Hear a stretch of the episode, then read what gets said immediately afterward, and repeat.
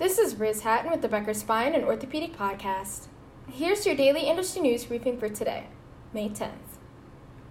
Here are 7 key developments from spine and orthopedic medtech companies since May 3rd. 1. ZimVie posted net sales of $225.4 million in the first quarter of 2023. 2. Orthopediatrics launched its Response Power system for scoliosis. 3. Globius Medical on May 4th posted first quarter sales of $276.7 million.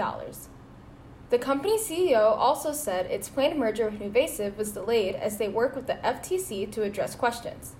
The deal will likely close in the third quarter of 2023 instead of mid-year.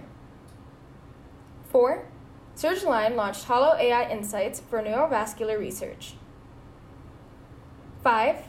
Happy Spine's Integrate-C interbody fusion system earned FDA 510K clearance. 6. Intellivation Technologies' Golden Isles minimally invasive screw system was launched. 7. Orthofix on May 9th posted $175.2 million in first quarter revenue.